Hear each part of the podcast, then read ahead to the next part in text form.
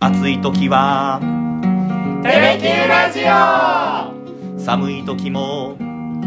テレキューラジオ家でも外でもどこでも聞けるちょうどいいぬくもりテレキューラジオひげこじとゆうきのさだでダラダラ行かせて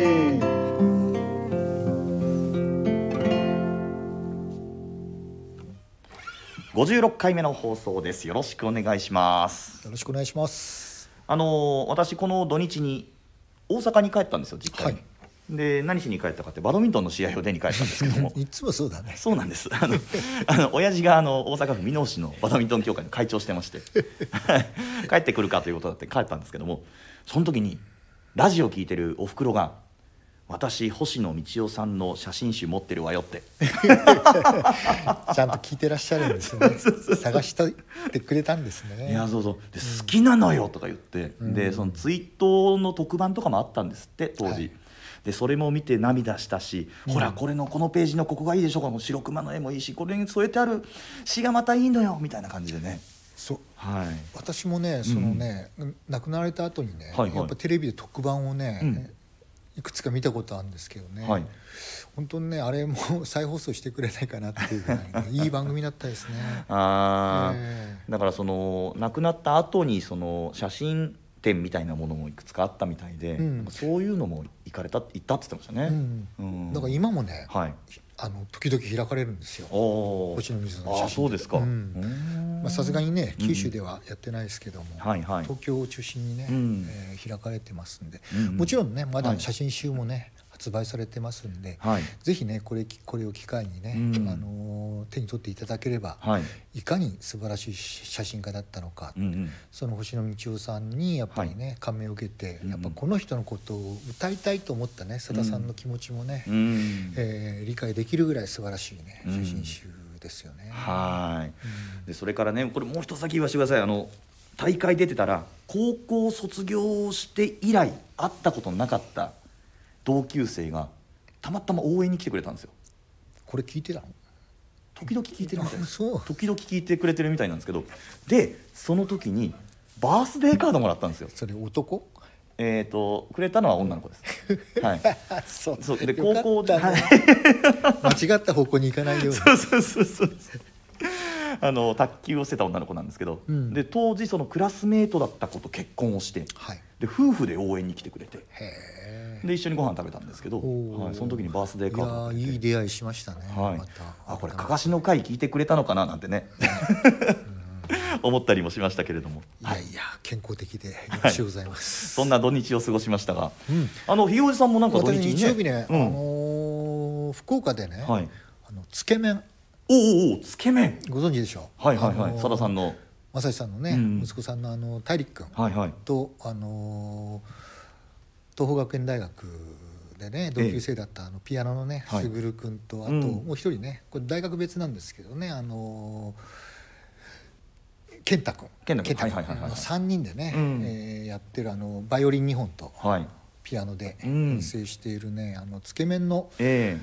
福岡でのねライブがありましてね、へーちょっとね行ってきたんですよ、はいはいもう実はねずっと CD では聞いてたんですけど、うんライブに行くの初めてでね、えはいはいはい、えーあの電気ビルの未来ホールうであってね、はい初めてつけ麺ライブに立ち会ってきましたけど素晴らしい、あらすごかった大大絶賛素晴らしかったですね、へーうんやっぱりね、音楽はねライブで聴かないかんなって改めて思いました あーもうねだって彼らもデビューして15周年あそんななりますかで博多でのライブはね4年3ヶ月ぶりだっていうわけですよあーはいはいはあーでねやっぱもうこれは定期的に博多に呼ばないかんなって思うんですけどいや本当にねいうんあの本当にクラシックからね映画,、は映画音楽さらにはオリジナル曲までね、うん本当にね1時間40分ぐらいだったかな休憩なし、えーあそうですかもう圧巻のパフォーマンスでしたねへえいやお特に驚いたのはね、うん一曲だけあのチャイコフスキーのね「うんあのくるみ割り人形」はいはいはいをちょっとガッとガシ5分ぐらいにねあの圧縮したバージョンだけは譜面を見ながらやったんですけど、はい残りの楽曲は譜面なしへえこの3人がねもう全部頭に入ってるわけですよねすごいうなーんこれはちょっとね感動的でもあったですねええ3人でのセッションですよはあはあはあそれがね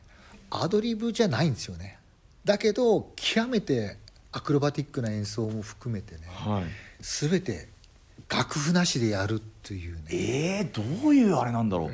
頭に入ってるんですか、ね、もちろんは頭に入ってるんですよ。はだってすごいなええこれにも圧倒されたしそのね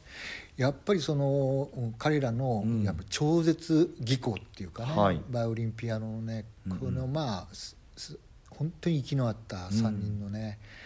演奏もう本当にね感動しましたへえ鳥肌ものでしたねへええなんか福岡ライブの時にこう親子共演してほしいですねーなかなかねだけどね、やっぱり大陸君もねあのー2人と一緒に3人でね、はい組んでやってるんでなかなかねステージでもね一回もねさだまさしの息子だとかっていう紹介なかったわけです よ、もちろんねそのそこまあの、まあう、うんんつけ麺のねあの古くからのファンはね知ってらっしゃるかもしれないけど、はいうん多分半分以上がね初めて来るような方だったんでもっとねやっぱなんで彼がうんうん佐田大陸がバイオリンやってるのかっていうのはね当然ね、うん親父の影響を受けてるわけですし、ねまあまあまあもうちょっとアピールしていいんじゃないかなって感じですけど ねうんでも大したもんでした本当あーにすごかった。あーそうですかさあさあそんな中なんですけれども、はい今日はあの名曲やりますよというふうに前回振りましたが、うんねついにと言いますかついにね、はいここに来ましたね本当に、しかもこの時期にピタッとはまったんですよね、なんでね、うんこの曲をこの時期にやるのかっていうのは、はい、ちょっと一番を聞いてからはいはいはいはいお話ししたいと思います、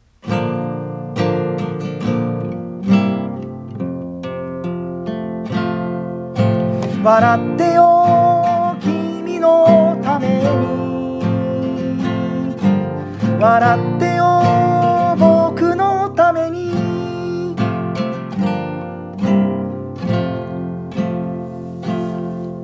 僕たちは小さな船に悲しみという荷物を積んで時の流れを下ってゆく船人たちのようだね君のその小さな手には持ちきれないほどの悲しみをせめて笑顔が救うのなら僕はピエロになれるよ笑ってよ君のために笑ってよ僕のためにきっと誰もが同じ川のほとりを歩いている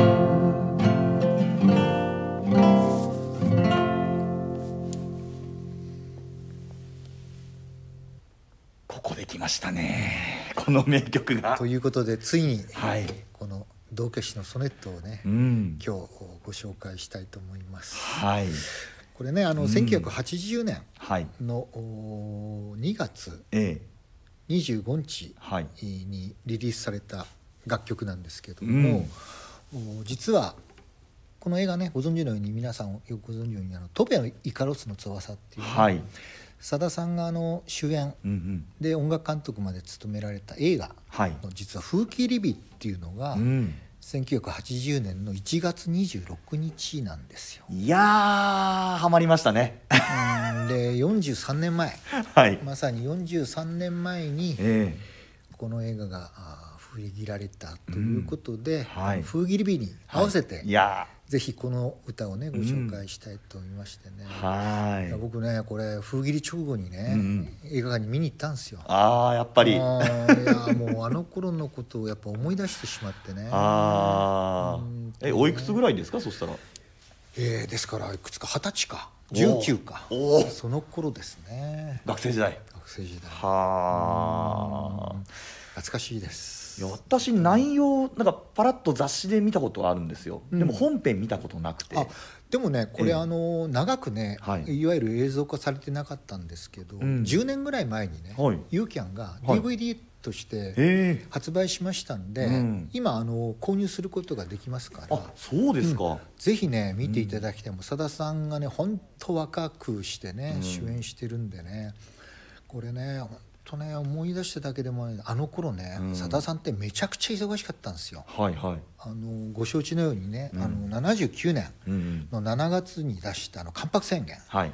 がねもう社会現象を巻き起こすぐらい大ヒットしてね うんとにかくもうテレビ引っ張りだこ、うんこうベスト10とかの番組にもう引っ張りだこな上に、うんその後に出したね今度は「親父の一番長い日」っていうね、おうはいはいあの長い楽曲、うん12分半あります、はいこれもヒットしましてね、うんでその前に出してたあの4枚目のね、はいあのソロアルバム「夢供養」っていうのがね、うんこれも爆発的に売れましてね、とにへえかくもしかしたらその歌手としてはね、うん一番忙しい年だったかもしれないっていへうー79年、へえで「関白宣言」っていうのはね、すぐね東宝がね映画化しましてね、はいその日のその年79年の年末にはね、うん映画としてもう東宝系の映画館で封切られたんですよ。へーもうすっごく動きが速くてね、はいあの有名なあの松松林秀英さんっていう、ねはいはいあの方が監督なさって、うんさださんにオファー出したわけですよ、ええ主演してくださいって、はいだからさださんもうそれなんで忙しくて、うんとてもねそこに時間割けないっていうんで弟の茂さ んが代わりに主演男優とししげりて、さんがねえー俳優デビューされたんですけど、はいでもその傍らでこの「戸部イカルスの翼」の音楽監督と主演を引き受けて、いやーすごいで1月の封切りですからまさに79年のはい後半っていうのが、うんこのロケとかにも当てられたわけですよね。はあでこれねあのご承知の方も多いと思うんですけど「はい飛べイカラスの翼」っていうもともとノンフィクション作うん品があるんですね。えこれはあの「キグレサーカスはい」で実際に本当にピエロをうん演じてた栗原徹さんっていう方がね、ええ亡くなられたんですよ。あーあの空中ブランコの途中でね、はい転落して、えうんでその物語っていうのを実はあ実は、うんうんうんうん草加博さんという作家の方が、はノンフィクション作品として出版されたのが78年だったんです。ほうほうほうほうでこれ草加博さんってうんあんまり聞いたことないでしょ作家として。わからないですね、うん、その作家としてこの名前ってあんまりメジャーじゃないんですけど、はい実はうんうんこの方もう一つ名前がありましてね、ええこれ平林はい俊彦さんっていうね、ええおうほうものすごく有名な詩人なんですよ。へえもういろんな数々のね、はいあの賞を受賞されてる非常にね、もう詩の世界ではね、超有名人。へえこの方がいわゆる作家として活動するときうんうにん草加博っていうペンネームをお使いになられてうですかうでんその方が書き下ろされたはい作品なんですけどね、へえでこれをまあすぐ映画化して、んそこにまあさださんが音楽監督と同時に主演を受けられてねはいで最後にこの主題歌であるうん「道化師のソネット」っていう歌を書き下ろした、この映画のために書き下ろしたへえまあだけどねあの忙しい時間を割いてねよくね映画の主演まで受けられたなという ぐらいしかもまたこの楽曲がねううんーんすっごくもういまだにね歌い継がれてて、うん特にねやっぱクローズアップされたのがね、はいあのー2011年うん3月11日にね、はい起きたあの東日本大震災うんねあの、まあ、ちょっと落ち着いた後にねうんさだ、さんあのもう休みの日を使ってね、はい東北中でね、うんいわゆるまあ被災者をね、うん励ます、はいうんまあ、いわゆるうんボランティアでええ現地に入ってね、うんギター一本抱えて入って。まあそういうね、えー被災者のための、ね、コンサートをずーっと開いてたんですけど、うんその時にはい一番リクエストが多かった楽曲の中の一つなんですよねこれ。へえうん歌詞のね内容聞くとね分かりますよねうんいやそうですねこれ「笑ってよ君のために笑ってよ僕のために」っっていうねきっと誰もが同じ川のほとりを歩いているっていうねこれはいい歌詞ですよこれもねただうんね一晩でねはいもちろんあの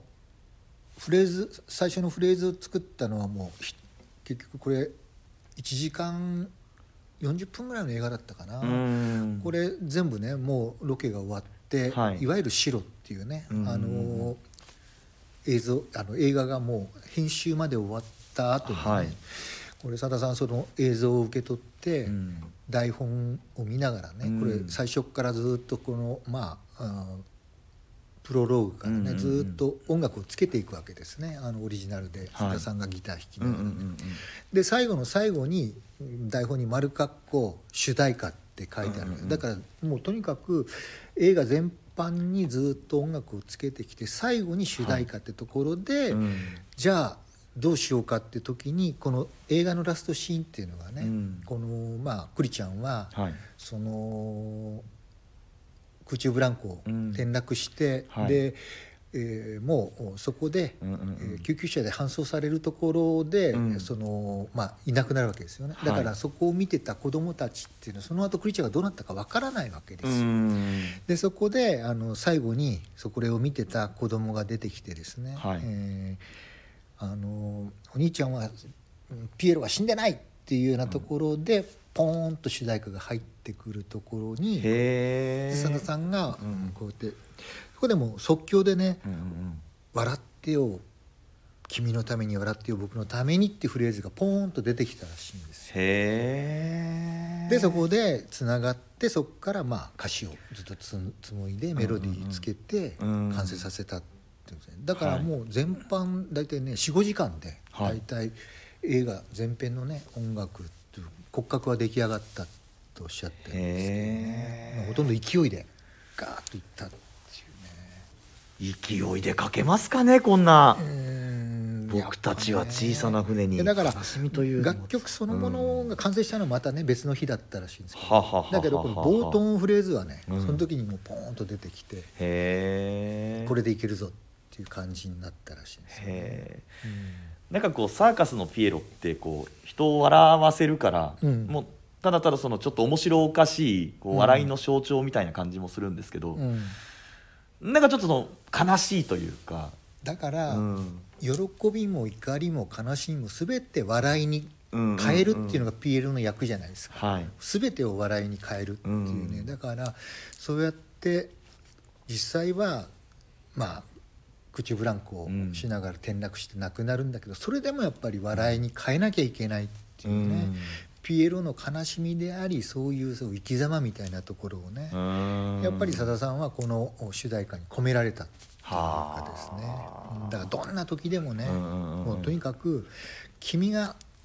笑顔になってくれるんだったら、うんうんよ幸せになってくれるんだったら僕はいつだってねピエロになれるよっていうね、うんうんうんうんそれは多分さださんの生き様にも近いところがありますよねああ確かにねだからまあ本当にねうんうんボランティアで本当に休日のたんびにねはい被災地に入ってっうて、ん福島宮城、うんうんうん岩手、はいね、あの3県を中心にね、うん回っていきながらねやっぱり俺の歌でうんみんなで、元気が出てくれるんだったらどこでも行くよっていうねはいうんうんうんうんうん俺ごときの歌でよかったらねあーどんどん呼んでよっていう感じでねうんずーっとね本当出かけていかれたっていうのがねへーやっぱねやっぱそれはさださんの恩返しでもあったわけですようね。んなんかあの先週の一時の気の迷い聞いてたらさださんがそのまだ借金で苦しんでた頃に、うんえー阪神・淡路大震災が起こったんだと。でその時は本当に自分の借金返すのでいっぱいいっぱいだったからそのうん神戸にボランティア行けなかったそうなんですよね、ことがずっとまだ胸に残ってるって引っかかってたっていう話されてましたね。だからその時にね、やっぱり行きたいけどもう自由が利かないって、うんうんうんうんあれが95年でしたからね、はいでも2011年の時っていうのは、もうすでにささださん借金35億利子も含めて完済されてたんですうよ、んだからもうとにかくね、はいスケジュールが入ってなければ自由に動けたああでやっぱりその58歳の時うにん35億完済できたのは、うん全国津々浦々裏にいるさだまさしファンがうんコンサート会場に足を運んでくれたはいつまりその前にチケットを買ってくれた、うんして1年に1枚ペースではいオリジナルバル、オリジナルアルバムを出すためにね、みんなが買ってくれたってはい結局ねファンがうん自分を支えてくれたから、あ結局この年まで音楽活動もできたし借金も完済できたって、うん今度はそうやって全国津々浦々にいるさだまさしファンに恩返しをする番だと、あうんその一つのまああ象徴がやっぱり被災地に入ってねあー被災者のためそにっかうん歌って元気を出してねっていうねへえリクエストに応じてねみんなが聴きたい歌を歌うってこのねやっぱり道化師のソネットとねもう一つあの「命の理由」ああこれもやあらないれかがんですねねすごくあうんのリクエストが多かったなあと「関白失脚」もね それもですか頑張れ頑張れって出てくるじゃないあー最後ですねうんはいはあいはれいもあってね子供たちからはねうんうんあうんれリクエスト多かったみたいですねへえ特にやっぱこの「道化師のソネット」ってね、うん本当にねあの当時聞いてうんいま、未だにね大事にしてらっしゃる被災者の方すごく多いらしいんですよ。ああいやーいい歌だじゃあ2番いきましょう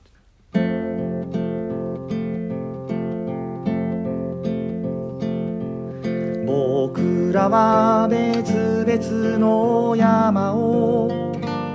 それぞれの高さ目指して息も継がずに登ってゆく山人たちのようだね君のその小さな腕に支えきれないほどの悲しみをせめて笑顔が救うのなら僕はピエロになろう笑ってよ君のために笑ってよ僕のためにいつか本当に笑いながら話せる日が来るから笑ってよ君のために笑ってよ僕のために笑ってよ君のために笑ってよ僕のために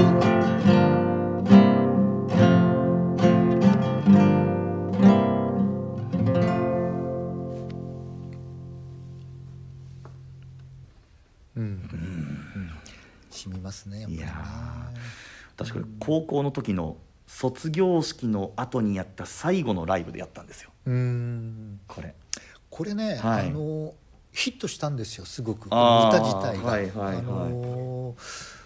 確かね、あの海援隊がね歌っていま、未だに海援隊の代表曲ですけど「はい贈る言葉」っていう、ねおー金八先生のええ主題歌に使われたね、あの歌とねほぼ同時期にね、へえー流行りましてねへ確かねトップ10でね、はいうん、2位か3位ぐらいまでねえ行ったんですよこれ確かに「送る言葉」には負けたんじゃなかったかなうん「送る言葉」がずっとあの頃1位ではい最高で2位ぐらいまで行ったんじゃなかったかなへーでもそれぐらいねやっぱりねこれ